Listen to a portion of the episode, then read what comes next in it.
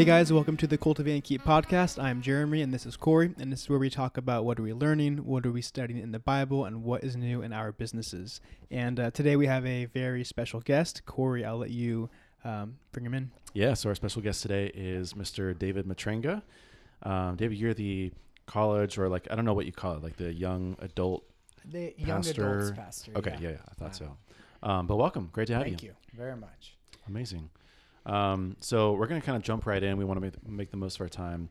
Is there anything else we need to say before kind of jumping No, right I don't in? think so. Yeah. Cool. Good. Um, it might be good just if you don't mind, give us like the couple minute version of your testimony, just Yeah. to kind of for people who don't know you at all. I mean, a lot of people listening know, or obviously from, from Foothills, but a lot of people don't as well. So just Mhm. like the high level overview of Yeah. how you got to where you are today and sort of who you are, what you do.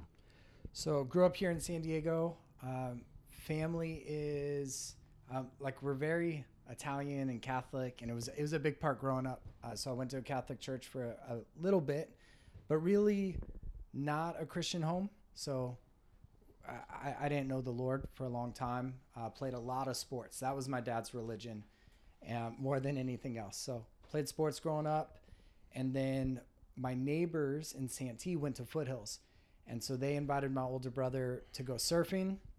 I, being like 16 months younger and a younger brother, tagged along, and uh, so it went surfing. Met the Lord through youth group and doing stuff like that and I've I've been at Foothills ever since. That was like 98, 99. So Like um, 1998, 1999? yes. yeah, yeah. So That's crazy. Um, yeah, it is. It is gnarly. I gave my life to the Lord in sixth grade. Spent a few years just trying to figure out what that meant. You know, uh, Hmm. between my family and, and chasing after popularity and girls, and and so really got right with the Lord at the end of middle school, and uh, so uh, I don't know. In high school, was in student leadership. I got hired on at Foothills two weeks after I graduated high school, really? and I've been there ever since. I was in 07. 07. Wow. Yeah. Where'd you start? I was an intern under John Hoffman in the youth ministry. Hmm. So did that for two years, and then uh, I got hired on as the youth venture director in Santee. Uh, that was crazy. Mhm. Um, in in hindsight, like I took the job, and and honestly, I felt like I was w- way more qual- qualified than I was.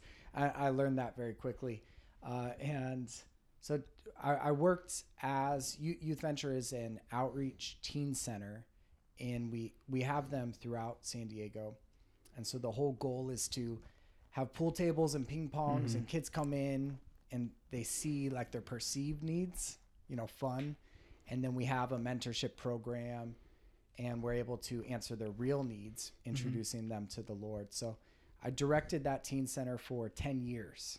Um, Wow. So in throughout those years, met my wife. We got married. Uh, I now have four kids, and yeah, So you were 18 when you uh, became an intern, Mm-hmm. right? Two years later, started uh, promoted to a youth, running a youth venture. Yeah. And then when were you got you got engaged? 23, 22? No, uh, I got engaged at 21, Jeez. and then got married at 22. Um, and you bought a house in that time, right? Yeah. So I want to know about that. How, how you did that?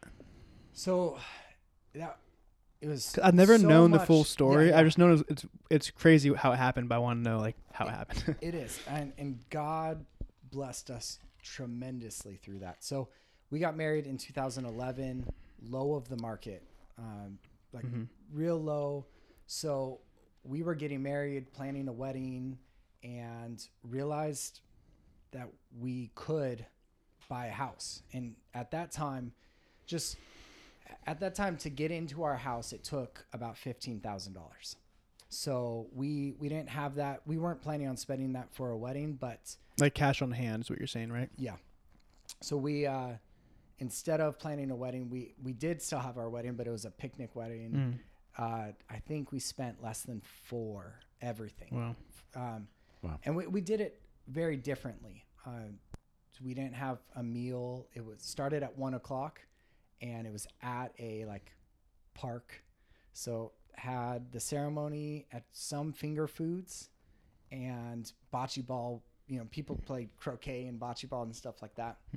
And then it was done at four. Everybody went home. So it was, I, I loved it. I, and I try to encourage people. A man's dream, right? All well, and God bless my wife. My wife is incredible. I'm sure she's going to come up a, a bunch through this uh, because she is a tremendous blessing. But really, it was. I mean, come on, it's up to her. And she was like, "Yeah, I'd rather have a home than a crazy Yeah. expensive wedding." So we, um, w- the w- way we got that money uh, we had her, her parents had put aside some to to help out with the wedding. We thankfully, uh, I graduated college debt free, and Courtney had very little debt. So to get into a house at that age, uh, it needed no debt. We had cash, but it was FHA, the lowest we could put down possible, and uh, and then I had been working at Foothills for at that point three years, four years. So I had that longevity in my career, uh, in, in employment. So And you had no other income, right? Just the church. no, at that time I was teaching in high school. Oh, yeah, huh? Yeah. So that was enough to get you approved at the bank. Yeah, I and we, we had to pay PMI, and I don't know how we did it. Uh, Mhm. if I remember right, my income when we got married was something below two thousand dollars a month, oh my gosh. and my Jeez. mortgage was just shy of seventeen hundred, which at that time now now would be stinking rad. Mm-hmm. Um, technically now it, it's still s- less than that because we're in our Yeah. same home, but uh, at that time it was a lot. Yeah. And so Courtney was working too, not bringing in. She was bringing in less than me, and we, uh, it, we had a huge team around us too. So, her parents are incredible people. I'm really blessed by my in-laws. So they just said, "Hey, we want you to do this too, and if it gets lean, we're we're here." And so I think twice we had to borrow like 500 bucks for a week till payday to make it Mm-hmm. but ultimately the lord really blessed us and, and it's this home's continued to be a That's so blessing cool. for a long time Yeah, Wow. that's cool. Yeah, that's pretty gnarly. So, um, walk us through your career a little bit, and not in, in the traditional sense of like. I I want to hear about sort of like which roles you've had and sort of like the progression to up until now. But I'm also curious, like, I mean, getting hired at Foothills right after high school is not something that most people do. Um, how did you know that you wanted to do ministry? Um, you did college. I mean, you, you went through college still as well, debt free. Like, Yeah. what was that like? Uh, and that decision, especially choosing to go down this path.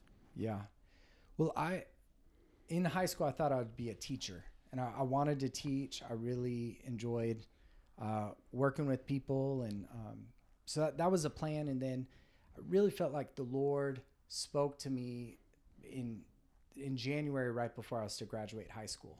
So i don't i don't know how much detail. Basically i was with a bunch of guys from my small group and we were just doing something extra on the weekend. We were climbing Cowles Mountain which is right behind us as we're recording this. And in that process uh, the lord really spoke to me and said hey i want you to teach but not high school uh, i want you to go into ministry. So i met with mm-hmm. john and said hey i, I think this is what i'm called to do. And, and john told me all right i want you to be an intern for six months until you graduate and then i'll hire you if i can. Hmm. You know basically be an intern without getting paid hmm. Hmm. and then we'll see if you can and get paid. So that was the plan and i did that and i thought it would look more along the lines of youth ministry and i, I guess it was for a long time um, but got hired on. Internships I, I challenge everybody that feels called into ministry to find an internship and to participate in that because it, it's a great way to test the call. We i mean long nights lifting thousands of chairs uh, you know not all in one night but just a lot of not really gratifying work. Yeah, grunt work. It, yeah, you just do whatever needs to get done, you get done. And there's cool opportunities in that. It's not all this horrible grind, but I feel like it was enough of a grind where if ministry wasn't my call, I, I would have booked it. Yeah, because it's not all the cool parts. It's not all like the fun parts, and not even really getting to do a lot of like ministry, quote unquote. It's it's a lot of hard work. Well, and you know, Corey, you you were the same. You had the same position I had. Well, I guess slightly different. When I was an intern, I probably had it easier. maybe, probably, but I don't want you know how. it Yeah, I think interns back in the day. I remember there was like one intern, and now there's like four like every one. How it used to be. Well, now at Foothills they separate junior high and high school, Mhm. and that wasn't. We Yeah, everything. Yeah. Right. So like when you were an intern, it was you and John, right, There, there Uh, were three of us, three or four for everything. for everything. And now there's three or four in each. I think so. Yeah. Yeah, and I mean it's different. There are aspects that I don't know that I. I get say it. Times have changed. I difficult. I understand, don't yeah. know. Yeah. There, there really was this thing when I was an intern. The interns before us were always like, "Oh, you have it so easy," and I always, like, That's just how it goes, dude. yeah, like with everything. I don't. it's- So I don't want to contribute to that. Um, I see. I, I value you, Corey, but uh, y- you know, people would leave the internship and get really angry or mad because it wasn't what they thought it would be, and Mm.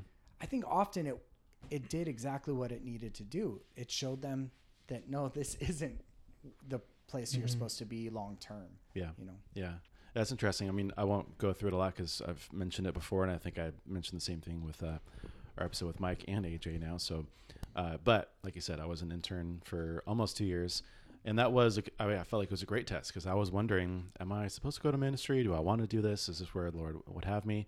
And I kind of figured out that it wasn't. Um, I'm really glad it wasn't like a six month, just like grunt work, you know, test, and I did, did get paid for all of it.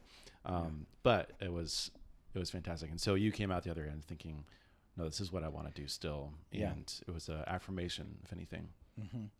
so in that I took over the Youth Venture Teen Center, which was a completely new learning experience, very outreach oriented. I was used to dealing with church kids, Mm. and all of a sudden I've, you know, I'd have kids walk in that were high, and I, I haven't smoked weed, and so I would turn to the other students to figure out like, is he high? And, Like, Why is he acting funny? um, Is that very, dumb? very big learning experience. Uh, what were you gonna say, Jeremy? No, I just made a little comment. Is that normal? Yeah. Yeah. So I have a lot of stories from that teen center in those days. It was uh, there were seasons that were so tremendously challenging, and then others that um, I I rested on my laurels more than I should have. You Mhm. know. Yeah. And, and you're done with the venture, right? You don't have any involvement anymore. No. Yeah. Eventually, I wouldn't mind doing a shift eventually, but right now, I, I just it's not in the cards. Mhm. Yeah. Yeah. Well, one of the things I'm wondering about that I always try to, to ask and, and remember to ask is you had mentioned you sort of, uh, so it was January before graduating. You felt like the Lord was telling you um, they were going to teach, but you weren't going to teach in a school capacity. You were going to teach, um, you know, more in a ministry capacity. What, what does that look like? Like, what does it mean to sort of like be called and that the Lord was telling you to do this? So, in this specific circumstance, um, I, I knew I wanted to work with students or, or work with other people in a teaching capacity. But we, we climbed to the ty- top of Cowles Mountain and we stood on this like edge and overlooked the city, which was just covered with clouds. You couldn't see anything. Hmm. And we decided to spend some time praying. And so we prayed for what must have been like a half hour. And it's just me and three or four other high school guys. So definitely not common in that time. Mhm. Yeah. But over that process, uh, over that time, that the clouds completely passed over us. And I don't, it, there's just something about it. When we finished, uh, two things happened. I, I looked over these guys and I knew that that specifically, leading them in a way that brought them to the Lord, was the type of teaching that I was called to do. And the, the uh, everything finished. We said amen. The clouds are completely above us. It's just clear as day. Hmm. Um, everything. Uh, it was. I don't know how to explain it. It definitely sounds cheesy, and it, it just is what it is. I was very confident. Yeah. and you just felt like that was that was what the lord was telling you within that prayer time was that's how there was a you know a thought or something where you're like i think this is actually what god wants me to do hmm And I feel like as we, whenever someone says, "Hey, I feel like the Lord was speaking to me or, or called me or did anything, it's important to figure out the logistics of what that looked like. But then afterwards, I, I do know people that just dive in to it. And I, I do feel like I did my homework afterwards, going to John Hoffman uh, and my mentor at the time, and really bringing it to people that had more mature Mhm. and developed walks with their with the Lord, and kind of tested it. Yeah. Um, so like the process of getting because that you're 18 at this point, right? Yeah. Um, from there until becoming a college pastor. I mean, did it feel like you were um, like feeding that calling? Like you know, were you uh, using your gifts of teaching, you know, with your home groups and with your youth venture shifts and kind of running that center, or or did it kind of feel like, man, like I know what I should be doing, I'm not doing it yet. You know, that process of getting from an intern all the way to a pastor now. Uh, at first, it, it definitely felt that way. To to be an intern for two years, then spend I spent two years as a director, and then they um, asked me to oversee another outreach ministry, Higher Ground, Mm-hmm. and which is just an incredible ministry and opportunity. We we go on public school campuses after school gets out, and the kids come into a classroom, and we get to teach them abo- about Jesus. It's uh, insane that we get to do it, but uh, so that I, I took over that ministry as well and Mhm. things were progressing pretty quickly I, I feel like i was grateful for all those opportunities but that was then probably year four at youth venture is when things started to get a little bit more difficult because i'm a young ambitious You man. having I- kids, I- your I- family's yeah growing, yeah.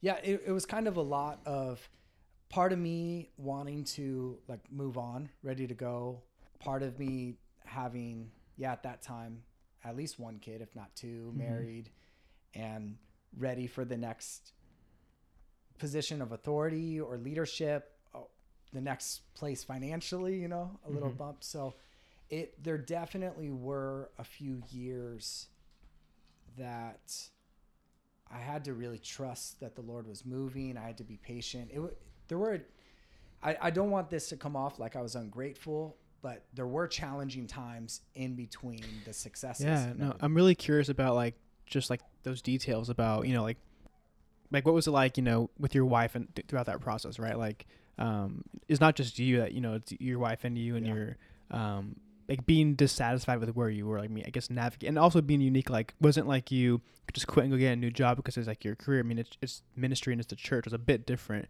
Um, I any other like details you'd want to share with that or. Um, maybe like memories you have of conversations with Courtney or yeah. how that all went. So uh, I, I don't know that it, it was so multifaceted and there's so much going on because I, I did get to a point where I was like, if this is what I do the rest of my life, if I have this opportunity to reach these kids, you know, I was at a place where directing a teen center, I was in charge of a facility that uh, I, I really considered myself a missionary to to Santee, the small suburb, and that's a huge calling. And so part of what the Lord was doing is helping me understand that uh, it wasn't that I was uh, just you know stacking chairs, you know, which is actually a great start for a lot of people, but it, I was doing something substantial within the kingdom, and I, I needed to have His perspective. Uh, with that said, I I can't stress enough what a blessing my wife is, and and she would challenge me, and, and come and bring things before me that were concerning, like all right, how are we going to pay for this, and how are we moving on, uh, and but but also trust me, and it was a really good balance. So there were times when I had to really be humble and go ask for help financially. Um, you know, go to Mark and Dave and say, hey, I could really use a raise. And I, I did not want to do that. That was a battle. I sought counsel for it.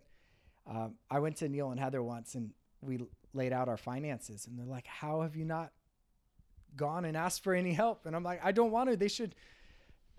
It was really like they should give me a raise. They should see what I'm doing. But it Hmm. it wasn't that they were neglecting me at all. My, one thing I've learned about my senior pastors, Mark and Dave, is um, they're really people that I can trust, and I know that they want the best for me. So it, it had nothing to do with that. It was that was They weren't like a lot of holding my out, pride. right? They were like trying to get a good deal on you or anything. No, was- nothing at yeah. all. Um, they have this huge, you know, now we have 180 people that are employed at Foothills.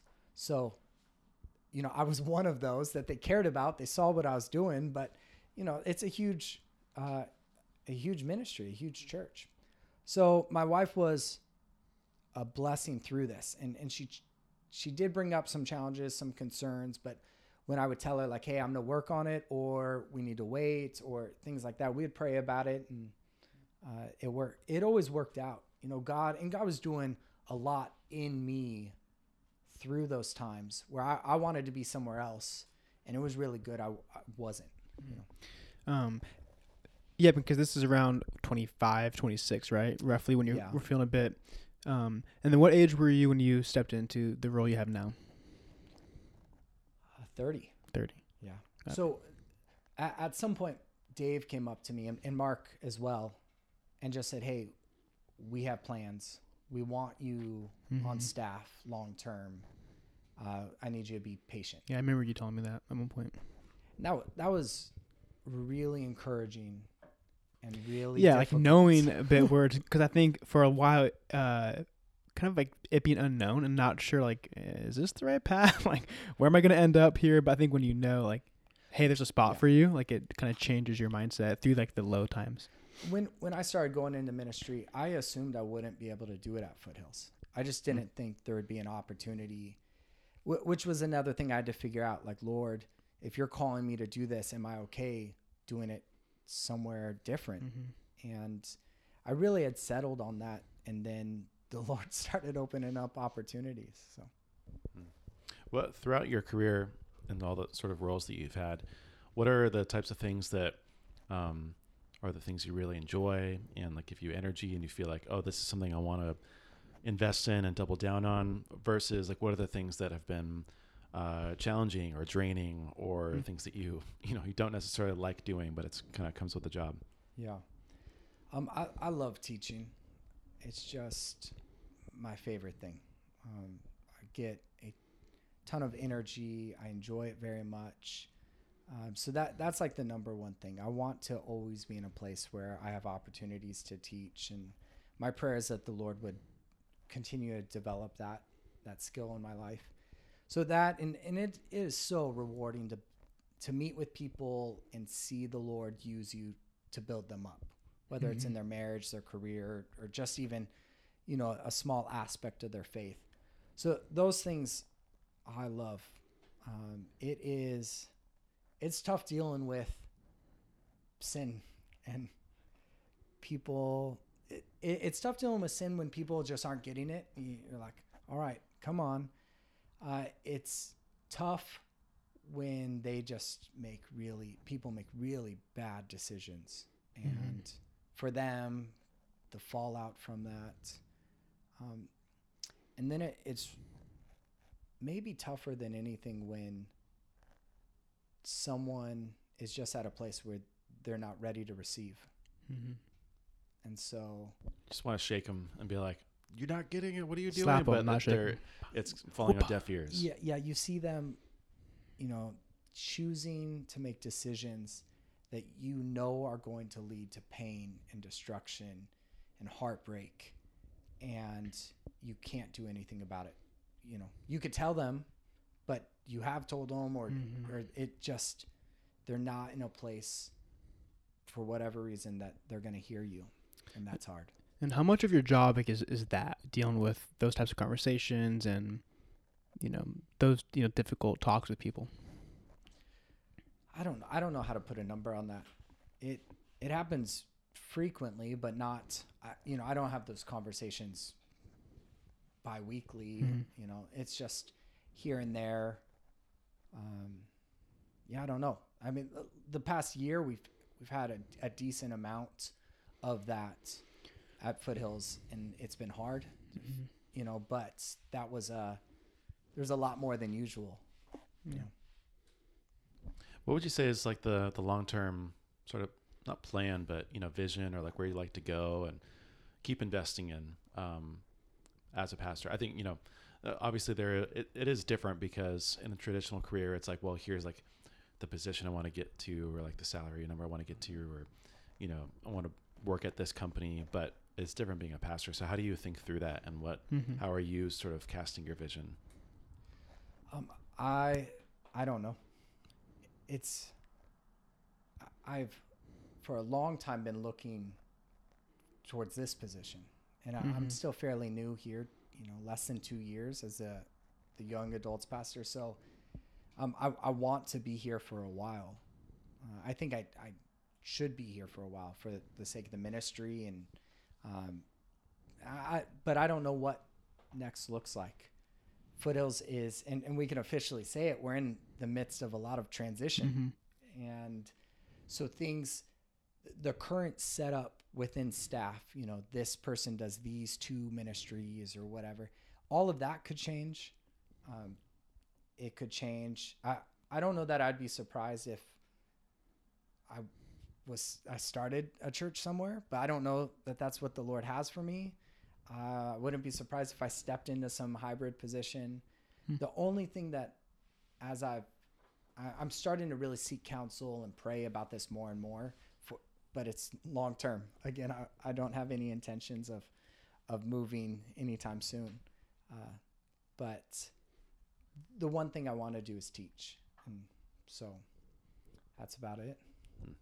yeah it's good to, to know how you think about it um, what about like any investments or like uh, you know you, there are some things like outside of just like ministry and sort of church but like what are things that you're working on i don't know how to describe it not career wise but um, Yeah, just outside of uh, the church, right? Yeah. Well, um, so my wife and I, we did photography for years, and we, technically still do. Just we've slowed down quite a bit. You, you kind of just take what comes, right? You're not really actively Yeah. So wanting I, more work. at one point we were shooting 20, 25 weddings a year. It was it was great. yeah. The Lord really provided financially d- while I was at Youth Venture, and Mhm. you know it was a huge blessing. So we still, I, I think we would have shot a few weddings last year. We have one booked right now, and we do a, a good amount of other shoots.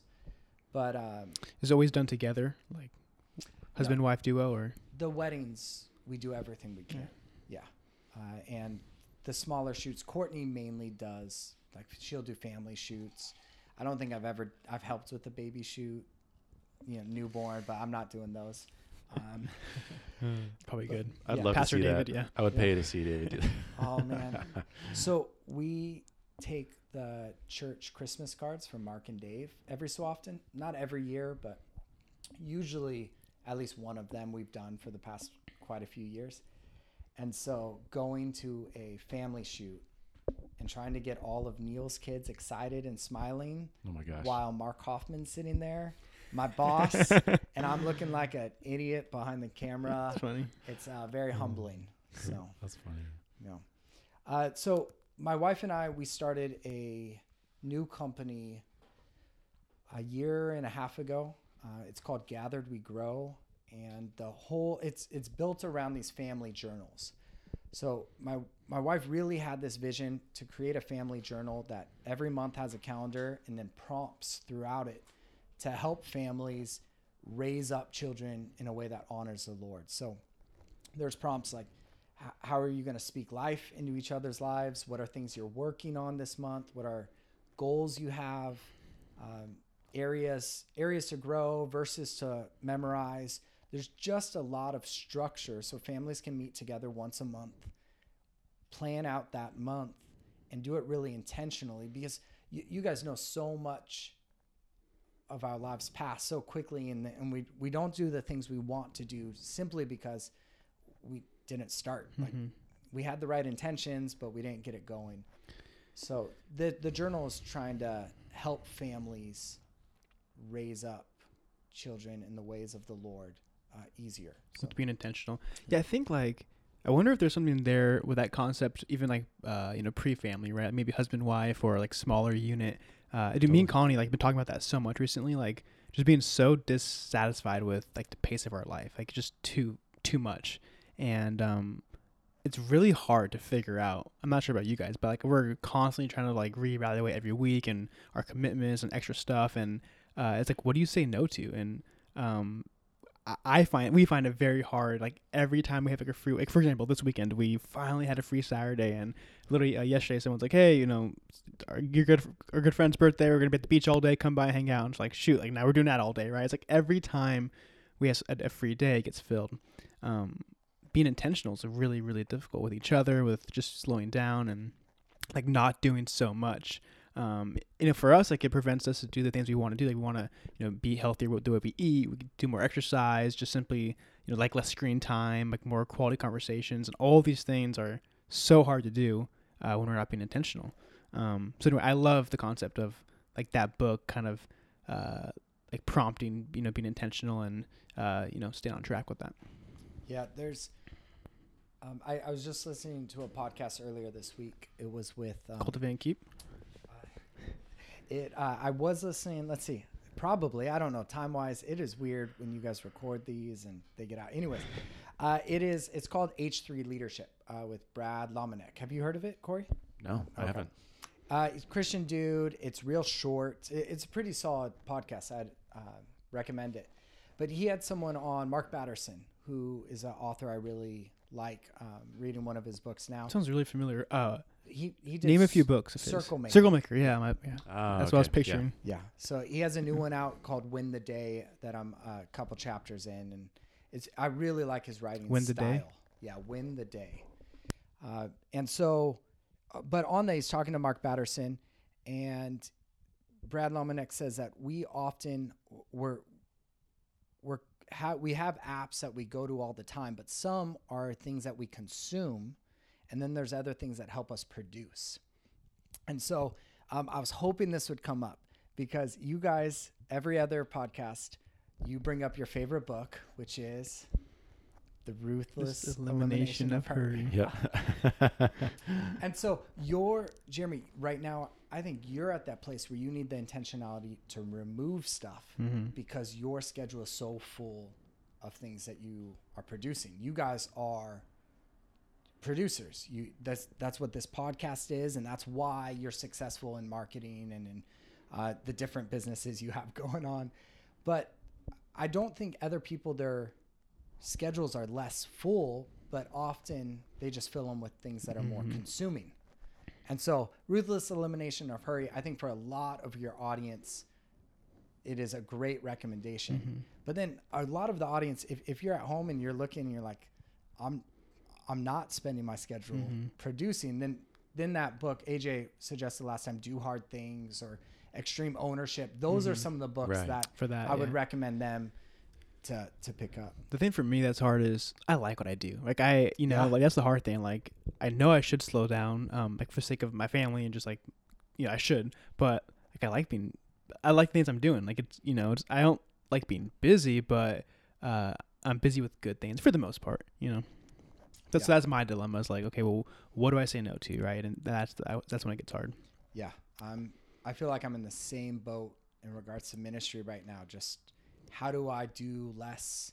My hands are in a good amount of things. We just started a, a new ministry a, a couple months ago with you two, and Mm-hmm. uh, it's just easy to pick up things. Yeah. Right. Yeah. I mean, that, that's the whole conundrum. Is it like it's it's way too easy to do new things and just say yes, but it's really really hard to actually cut something out and stop doing it. Like it's there's some sort of you know technically like psychological phenomenon, but uh, that's just the fact of the matter. Is like it it is easy to say yes more often than no. Yeah, I wanted to get to that group that you started. Um, and we've talked a lot about the idea of like, you know, where business and ministry intersect and come together. Um, and so I don't know. I think you that excites you as well. And I'm kind of just curious on, I guess, your overall thoughts on that. And it's kind of like an open-ended, broad question, but um, yeah, just the idea of that, and then this group you started up. Yeah. So, uh, step back. We, the, the group is we Yeah, what's the group? at. Yeah. Um, it, it's at Foothills right now, and it's just currently to Foothills people. Um, although, eventually, I, I'd love to see. I, don't know that we can broaden it within our group. I don't know how it would get bigger, but I'd love to see more of these groups set up. And it's just a bunch of young businessmen and we, we got them all together. And there's there's a couple older guys that were in our shoes years ago. My prayer is this: um, what we see, what I think we see in the church, we see a lot of guys, and, and speaking mainly to men here, um, we see a lot of young men who are not driven. Uh, there's plenty of college students in in my ministry right now that don't have their license.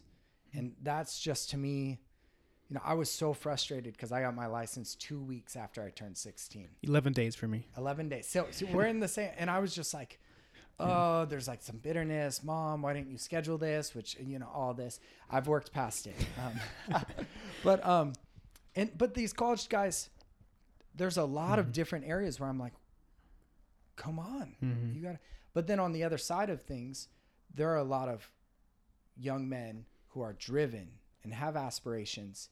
And w- what happens on either side is that i don't think the kingdom's advanced and these men are being used the way god would like them to be used on either side because either they're not producing and they're not stepping into the roles that god has for them or they're doing an excellent job and the church doesn't have anything for them or doesn't know how to encourage that uh, and that's I, I don't want to see that. I want to see these young men that need to be encouraged and motivated. Let's talk about how work is a good thing. God created us, among other things, to work uh, and you know to cultivate and keep. But uh, so let's encourage that. But then for you guys, I want to challenge your leadership in the best ways.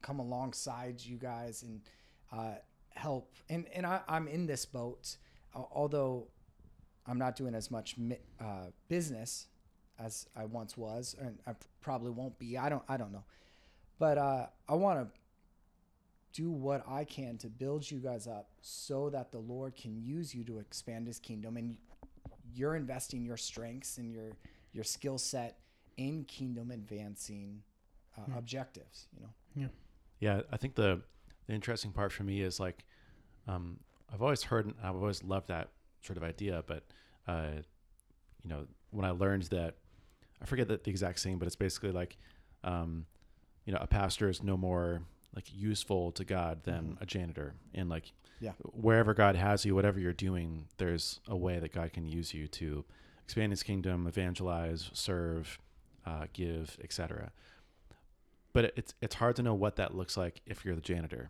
um, Yeah. if you're not the pastor, because the pastor is, well, you're on the pulpit or you're going to the streets, Mhm. you're feeding people, you're you're doing you know nightly sessions or whatever it is. But like, what does it really look like if you're in business, quote unquote, or if you're just working a normal job, even if you're uh, if you're not a super ambitious entrepreneurial kind of person, which is um, perfectly okay as well.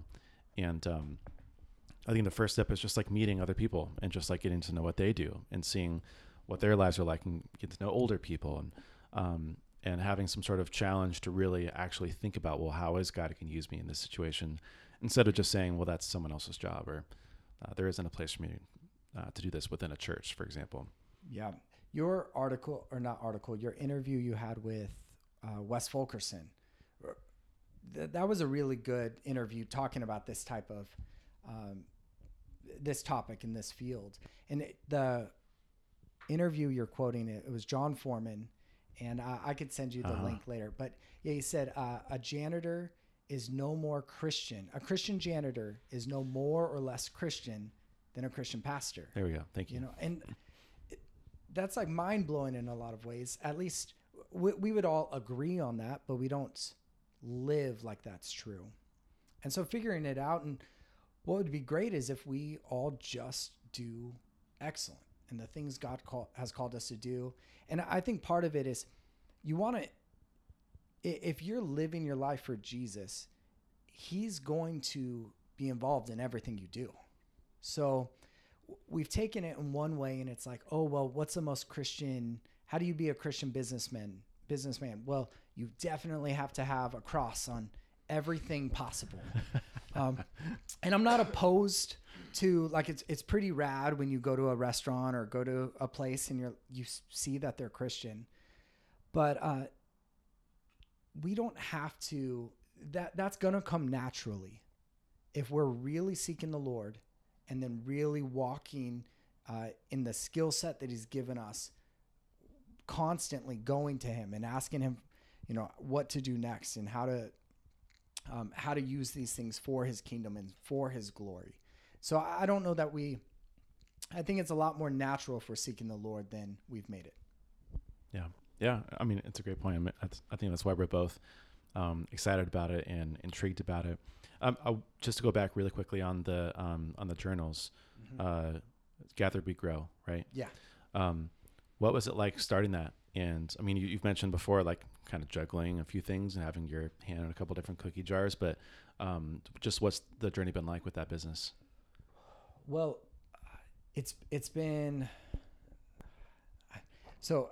Now I'm gonna go off on another tangent. Tangent, forgive me, but uh, we just took this working genius test from Patrick I Lencioni. haven't done it yet. Dude, slacking. I know, I know. All right, so I wrote it down. You Patrick did- do. Lencioni, he leads this uh, consulting business consulting group called the Table Group. He created uh, it's like a personality test, but better in that. Forgive me, everyone listening. Um, and so uh, in in it, I, I took the test and it really highlighted something about me that I, I knew, but it, it put a name to it. I really like creating things. Uh, so my, according to him, my working genius are wonder and uh, innovation. So I like creating things, but the things that I'm really bad at, or rather that don't give me life, are tenacity and galvanizing. So I like, st- I'll, I'll come up with an idea and then I'll hand it off, and I want someone else to do it. Uh, right. Um, I'm the same way. so, so we uh, this I, the idea of these journals I absolutely love, and I want to I practically do them. But my wife, she is a lot more tenacious, and she, you know, within marriage, I believe we we aim within my marriage to carry it out as God has designed. Um, I work hard to be the head of the house in a way that honors the Lord and to love my wife the way Jesus loved the church. And um, and sh- she's because we have this kingdom-minded covenant that we've entered into. You know, she plays this incredible role. Um, you know, for how God has created her, and so she practically what that looks like is when I'm work at work, she's raising our kids in a, a lot more tangible physical way. You know, I'm in the office a lot. And so she has this like she knows how to word it and what exactly these journals need to look like. But she kept running into dead end after dead end. And so it was hard. We didn't think we'd have one. We had this idea and we're like, oh, someone else will do it. Mhm. Um, long story short, the Lord had a word for us at a conference or a, a leadership dinner, and my wife spent the next three weeks barely sleeping because she would stay up till one or two a.m. Hmm. designing everything, and it was incredible. The Hmm. Lord just w- when His timing is right, it's right. Mhm. And so with it, we had nothing for like a year. Had an idea and couldn't put it together, and then finally, everything clicked. And within a month, we sent it to print, Hmm. uh, and it was Wow. pretty stinking rad. That's amazing. So it's been hard to launch during COVID. Uh, definitely might need to take you up on some marketing consulting. I was going to say, I want to pick your brain about it later, but So, but um, it, it's cool, and it's been rad to see how the the families we we've sold. I don't know, at, least hundred, probably close to two hundred journals, which is two hundred families that um, are. It's a lot of people. Yeah, it's it- a lot of it's people. awesome. It is really rad to get feedback and see how the Lord's using it. Is the goal with it to be um, like an income earner, earner or um, like more of a ministry or both? Or Yeah, I don't know. Uh, the- hard, it's kind of hard to do both, right?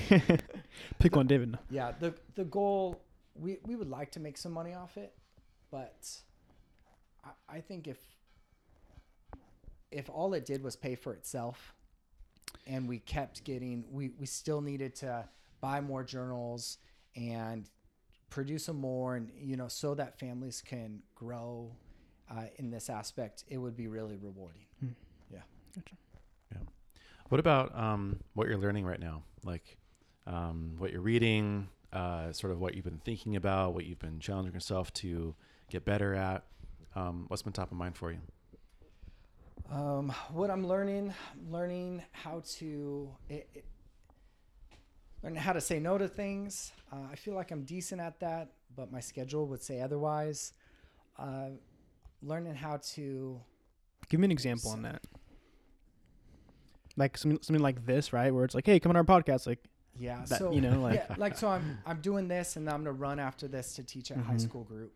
Technically, both extra, yeah. yeah, they're extra, but there are opportunities to teach or that this. I'm passionate about young Mhm. adult ministry, and um, and I love you guys, and I, I'm really this podcast for everyone listening. I've listened to most of the episodes. Like I, I really enjoy it. So th- this is really rad to be able to do this. Mhm. But yeah, just trying to figure out. My, my, my thing was like, it- it's stuff like this most of the time, right? Yeah. You want to do it, but learning how to say no to it is hard. It's hard. Real practically, this is tonight will be the seventh different place I've taught in 14 days. Uh, Wow. And, but they're all things. Looking back, like what would I remove? I, I enjoy them. So Mhm. that's a tough. I I'm learning that because the answer is I, I know what is my priority, and I'm sorry guys, it's not this, but you know I have to figure Yeah. out Yeah. um, figure out to, to make sure I'm not I'm not losing time or not investing in the, the top priorities, the Mhm. things I need to. But then also learning more and more how to work within my skill set. And I think because we're hard workers, we can do a lot that we if we need to. Mm-hmm. But then figuring out the things that I even if I could do it, it'd be better for someone else too. You know. Right, right. So, but uh, reading uh, this year has been really fun. Reading, um, I, I finished a, a hunting book a little Mhm. bit ago, uh, a leadership book. Wait, is that like a, a practical like how to hunt book, or This- is it like a story based or This was like a wilderness survival, but in, included all of that. interesting? So, yeah, it was it was really fun. Like they have pictures of what plants to eat and which plants will kill you. him and Thatcher read it together. um, Yeah. I- I What's up wish for one it? Day. but, uh, were you like, oh, I really need to go? I've always wanted. Corey, to it's read one like of you reading a these, book about dinosaurs, bro. It's like the same. That's a little bit different. I'm That's just like, worse. That's it's so. David's better at that. This is like different. Is it David interesting? wins. Is it practical? Are you like worried about something? Are you expecting a worldwide No, I'm- pandemic where we all need to? I Like, don't go- have an underground bunker. Okay. Um, it- but if I did have one, that'd be kind of cool. But I mean, come on. Uh, I don't. I'm so I l- like being outdoors, and so the author is someone I follow, and he he wrote this book. I'm like, I'll check it out, and Mm. it's just real fun to learn all that stuff. I don't know. Does he have a podcast too? Yeah. Yeah, I figured. Do you do you know who I'm talking about? No, I, we've talked about it before though in the past. I Oh. think you're So, a hunting not- podcast. Yeah, not a Christian podcast. It's called Meat Eater. They have bad language, but they're a bunch of like brainiac nerd hunters. Mhm. So it, it's pretty fascinating Mm-hmm. To hear their podcast and just to see their Yeah. their different stuff. So yeah, read that book and then some leadership books and then Which uh, which uh, leadership books? uh, five dysfunctions of a team. Patrick Right, I read that Lencioni one. doing uh, the win the day right now. Batterson. Is that one good? Worth reading or no? Uh, I, I don't know yet. We'll see. It's a lot more. His other books I, I would suggest. Uh, I read Whisper last year. That one's good. I got another one for Christmas that I haven't started yet. But um, the the one book that I would suggest, but no one will like this suggestion. It's called um, Irreversible Damage, and it's a book about the the current transgender movement. Hmm. And it, it's again, I said a bunch of random books this year Yeah, yeah. tons of different I love it. But this one um, Wrote us down, Corey. is it, it's just asking the question: How did we get to where we're at in regards to this transgender? And and they use the the phrase um, "craze," and Hmm. it is crazy insightful. Not a book you feel good about when you you set it down. And you're like, Yeah. oh man, um, but good to know, real. Hmm. So Those are really fascinating books. A lot of like, how did we get to where we are today? I've been kind of craving more books like that. Uh, there's, I'm not gonna be able to, to list it, but there's been a couple. Oh, we actually I read um, the Color of Compromise, uh, right after all the whole like George Floyd, Yeah. um, Black Lives Matter kind remind of stuff. Remind me who wrote that. Um, I don't know his name, but I know the foreword was from Lecrae, which is Okay. why I ended up reading it. Um, but it was things like that where I'm like, this is a current event, and I'm going to educate myself about what's happening, and it, it was really really fascinating. Yeah. Um, so it, that book, I would highly encourage anyone who has kids to read it. Um, yeah. Irreversible damage, the one about transgender. mhm. And it's not written by a Christian. It's written by a, I think Wall Street Journal reporter, Hmm.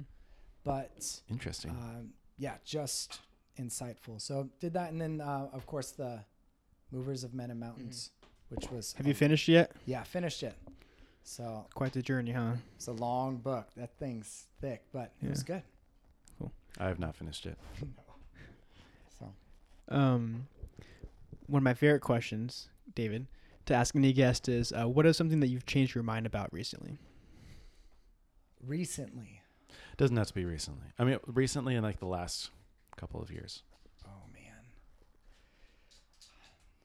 Well, all right. So It's good One- because one that every I'm- time it gets them, Corey. Yeah, every time. Every time.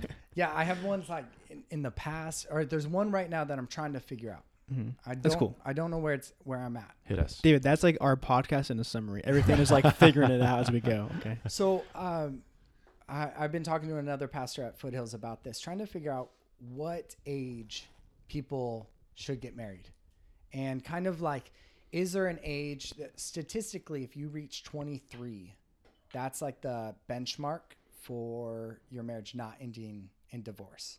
So statistically, if you're younger than that, Are you saying 23 and above? yeah. Okay. So if you're 22, 21, the chance statistically of you yeah. getting a divorce is, is much higher. So, but I'm at odds. I have a, a few issues with that.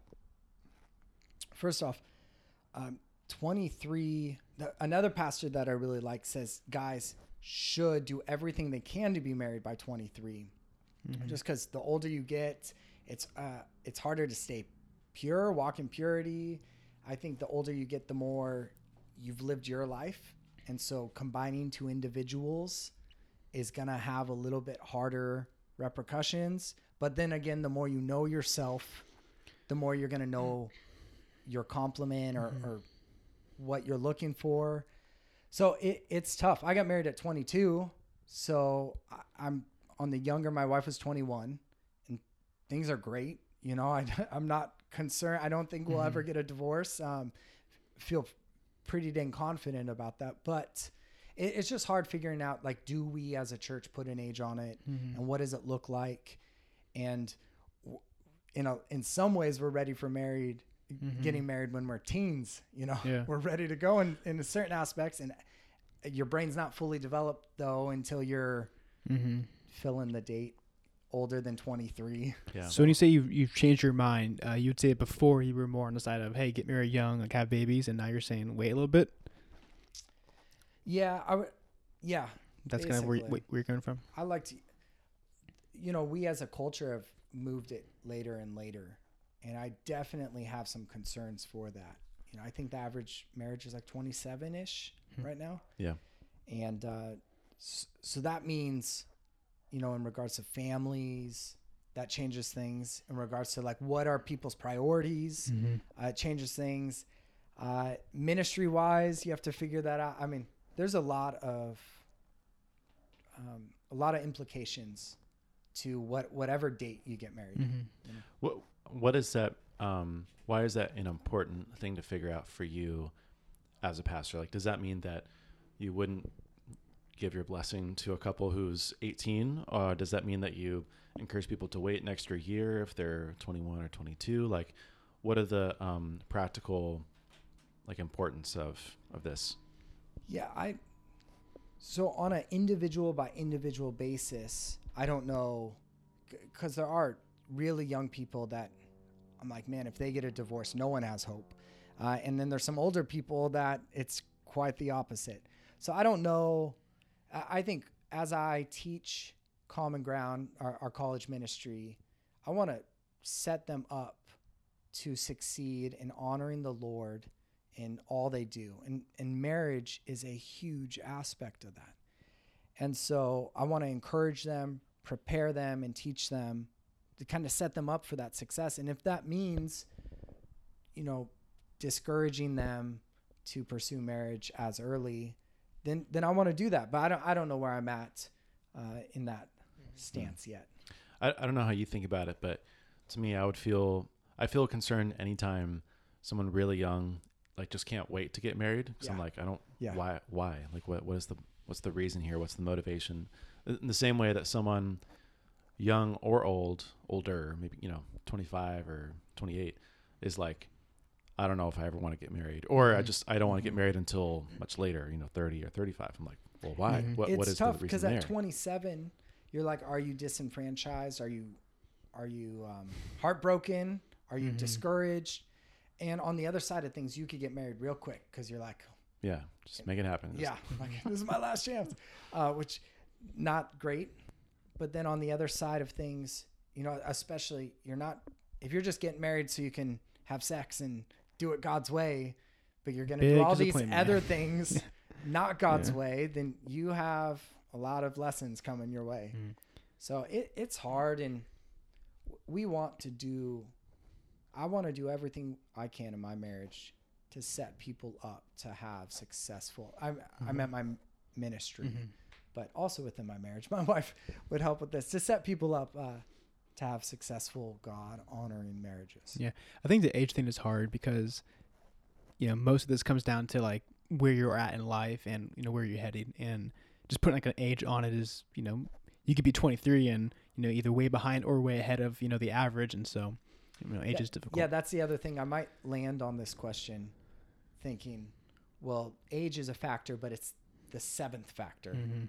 You know, because you could point to the same statistic if um, a couple consistently attends church on the weekend, their chance of getting a divorce goes down drastically. Hmm.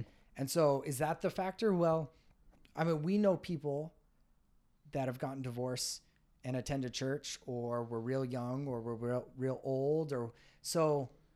It is a bit of, I I don't know. I'm trying to figure it out. I want to counsel people well.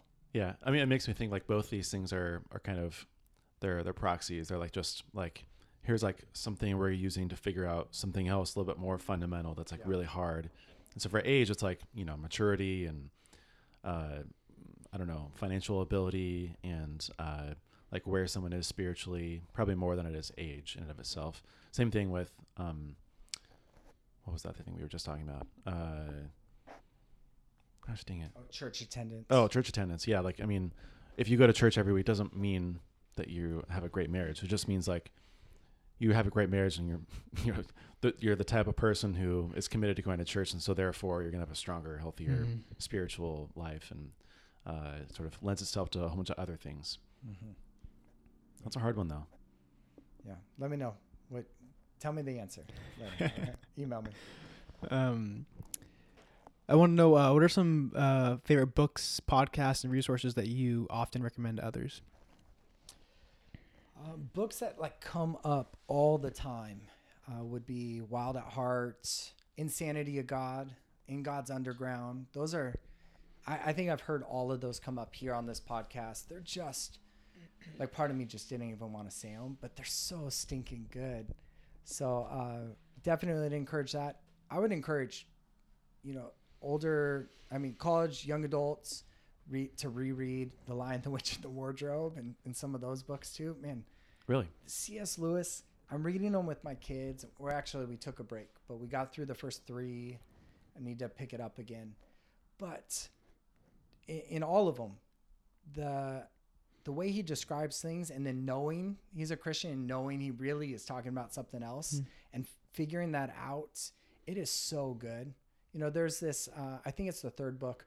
Eustace becomes a dragon, and then he the process of him becoming human again. And it's just in my mind, I don't know exactly if this is what C.S. Lewis meant, but in my mind it's it's talking about that repentance and restoration and the way he describes Eustace, who who is this punk? You've seen the movies. You, you just Mhm. everyone wants to punch him. Um, but he talks about the pain that he's going through, but also how good it feels and the peace and it is so good. I haven't figured out a way to use it in a message yet, but I will one day. Hmm. Um, so yeah, those I'd encourage those. I actually, I'm, I'm glad you mentioned that because this maybe it's just like a weird thing for me, but I'm like really excited to like read books to my kids. One, just because like I kind of want to read them again, but two, I just feel like it's such a cool way to teach and like instill something in in your kids when it's like Mm-hmm. you're not going to sit down and read them like C.S. Lewis's you know theological uh, expository writings on the Book of Re- Revelation, No. but something like uh, Chronicles of Narnia will teach them all the same things through something much more digestible and fun, and they'll learn to love it instead of Mm-hmm. possibly despising it later on. Yeah, so it's good. A couple podcasts I'd encourage people. Uh, Douglas Wilson has the Plodcast. Uh, enjoy that one. Uh, Carey Nieuwhof, and he has a bunch of different guests on. It's called the Carey Nieuwhof Leadership Podcast. It. I I'm a big podcaster. I listen to probably too much, uh, too many podcasts. And right there with you, both of us. Uh, he has a bunch of random guests on, and I don't agree with every guest he has on, uh, but I, I I learn something even from those Hmm. that I'm, I'm pretty. Uh, I sit on a, a different position than they do. Um, I don't know some quick ones. Craig Groeschel has a, a good leadership podcast. It's just once a month. I think those are. You guys don't want any more hunting podcasts, so. uh, and then uh, I don't I don't know. I would encourage that. Probably people can't. Douglas Wilson solid.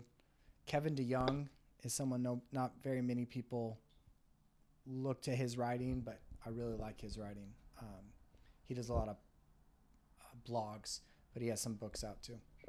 Here, here's a question for you because this is something I'm sort of struggling with right now, even for us as uh, as we think about inviting people on to talk to um, in the future. But you know, for myself, I'm, I want to like, I, your what you consume and your input is really important. I really feel strongly about that because Yeah, that's what Absolutely. you're choosing to influence yourself and um, you're allowing sort of into your mind into your heart and to me i've realized that i'm, I'm very skeptical these days and i it's really hard for me to figure out who to trust and like when everyone wants to be a hipster social media pastor like who do you listen to you know like i was talking with monique about it because she was recommending a couple and i was just like man i'm i like anytime anyone i trust like you or mike or jeremy or you know any one of the pastors uh, on staff or one of our close friends recommends someone i just write it down automatically because i know like i can pretty much trust that thing um, but anyone else that i just like stumble upon or i see on social media or that just like Mm-hmm. hear kind of here and there i'm super super skeptical about because i don't know their doctrine i don't know their character i don't know um, what they believe or don't believe or if Yeah. we're the same so how do you evaluate um, who to read who to listen to who to tune into um, Mhm. even if you don't agree with everything Yeah. So I- I think more and more this role is going to be important. I and this isn't my idea. I've heard it uh, on a few different podcasts, but the the role of the curator Yeah.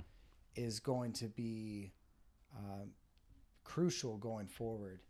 And so what I look to, I, I probably have a lot of the same concerns, cautions when I just see someone. A, a lot of the guys that I ultimately really like and go to um, are are not wearing uh, anything Gucci belts and, Yeah. and Yeah. Yeezys and That's one thing Mike Um, said. That was funny. Yeah. Uh, so I, I think there's longevity in most of the guys that I, I know and I trust. Uh, there's I, I usually know the things that I disagree with them on, Hmm. and I figure out like how important that is. Um, so I, I think it's it is important to see longevity in, in what they've done, a track record, and, and just the importance of the Bible. There's a lot of these more attractional, newer leaders. Like, like there's a movement right now, even among writers that I really like, and it, it's frustrating. They'll quote a verse in their books, but they'll put a reference, like a one or a two, and you have to go to the back of the book to actually see what verse it is. Hmm.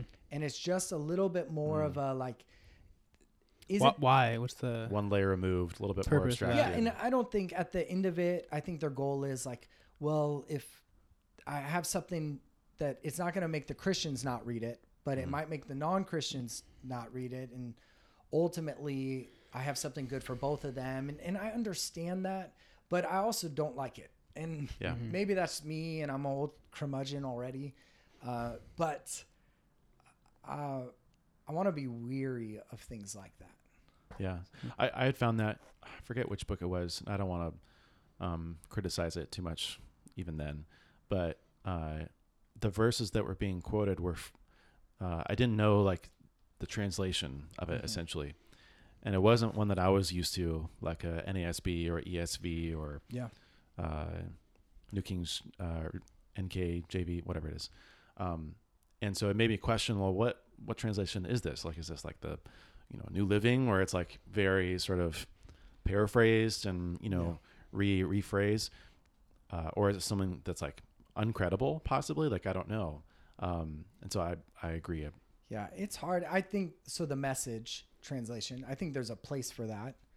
You know, uh, there's times when I'm reading Romans and I'm like, all right, I'm gonna read it in my NASB, and then I'm gonna go to New Living, and then I'll go to Message, and then I'll work backwards, and Yeah. like, but day to day reading, I'm not, you know, I'm to go to one that I really trust, Hmm. and then th- there are a couple translations that, if someone's quoting out of it, I think they're either naive or I'm not gonna Mhm. hold their what they have to say in It's a cherry esteem. picking, right? I mean, it's just Well, it's it could be cherry picking, or I mean, some translations don't honor scripture. Yeah. they don't. That I don't. I don't know. I, I just think they're um, not their goal. E- even ESV. ESV is a new translation that I I like. Uh, but I've heard interviews of the people who put that translation together. They really their goals, from what I can tell, were genuine and good. And uh, and I I have an ESV Bible. I really like it. Um, I I usually trade between ESV and NASB depending on my until my Bible falls apart and then I get a new one. But um, that seems solid. And then there's some translations. I don't. I haven't heard anything good about the Passion translation. Hmm. It sure seems like one that uh, that we could do without. Yeah, yeah, fair. Speaking of the Bible translations, Yeah. um, anything notable or interesting about what you're studying in the Word, or even that you've just been thinking about, or that God's been sort of speaking to you about? Nothing too crazy going through Corinthians. Um, it's been fun as a home group. We've been doing a little bit more uh, verse by verse Bible, uh, Bible book by Bible book. Uh, so not every week, but a little bit more expository, which is fun. So, but I don't know. I'm getting ready. Thursday night, I'll be teaching on hospitality, Mhm. um, divine hospitality. I'm really looking Mm. forward to that. How often are you speaking at Common Ground? try every other week or so. Uh, we just finished a series. Uh, you can find it on YouTube under the Foothills channel. It's Mhm. just um, my biggest struggle, uh, and we had some people come on and give really testimonies about how the Lord uh, met them and helped them overcome in their Mhm. greatest struggle. Yeah, I heard some of Danny's. It was good. It was Yeah. it was such a great series. So I didn't teach because I And that one. yeah. people know know a lot more about me. You don't have struggles. So, yeah. yeah, that's it. He's perfect. so uh, Or just yeah, just the hair. You know. Easy. We, we went the opposite way there. It's very true. It's very true. Um, so those listening, I am completely bald, nice and shiny up top, which I didn't realize. I feel like more recently you've been rocking the no hat. Yeah. Um, Yeah, yeah. I think it's time to embrace it, Dave. Is that what you're thinking? You know.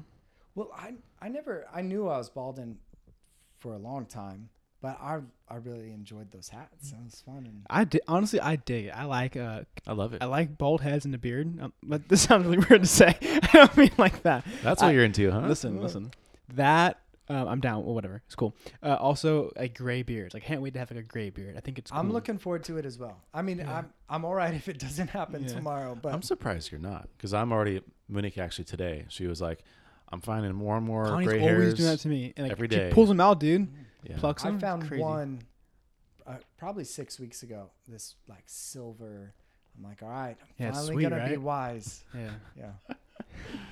That's funny. But- well, Anything else we're missing or we want to cover before we lose them? And uh, no, I mean uh, that was most of our I think uh, prompts. Any other other thoughts, Dave, or just uh, things you wanted to say top of mind, or Yeah, I, I just encourage the young men listening uh, to know that this world that we live in is one that they could be really optimistic about. It's it's so rad to think in one generation the amount of things that can change for good.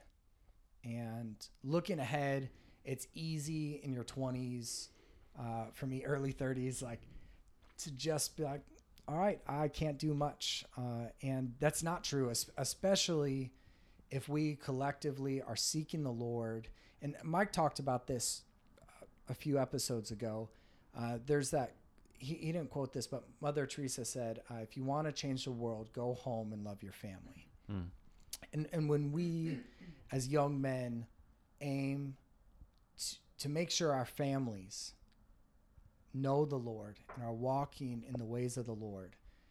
Um, and then and then bring it to work, whatever that looks like. If we if we can do those two things, then this world is going to be in a really good spot. And so I, I would just encourage young men listening to be optimistic, to seek the Lord, and uh, to be encouraged, uh, because I, I think we have victory. The Lord has victory. I want to play a role in that. I want to be a part of that.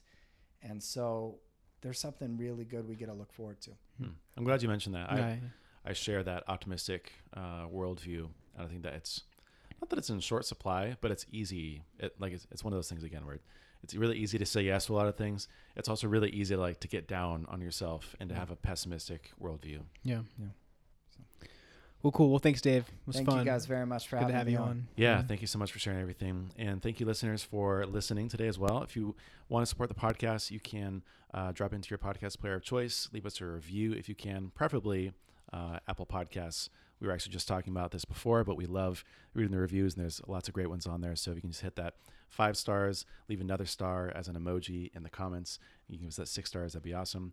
You can also just share it with a friend. That would go a long way for us. And if you can't already, hit that subscribe button.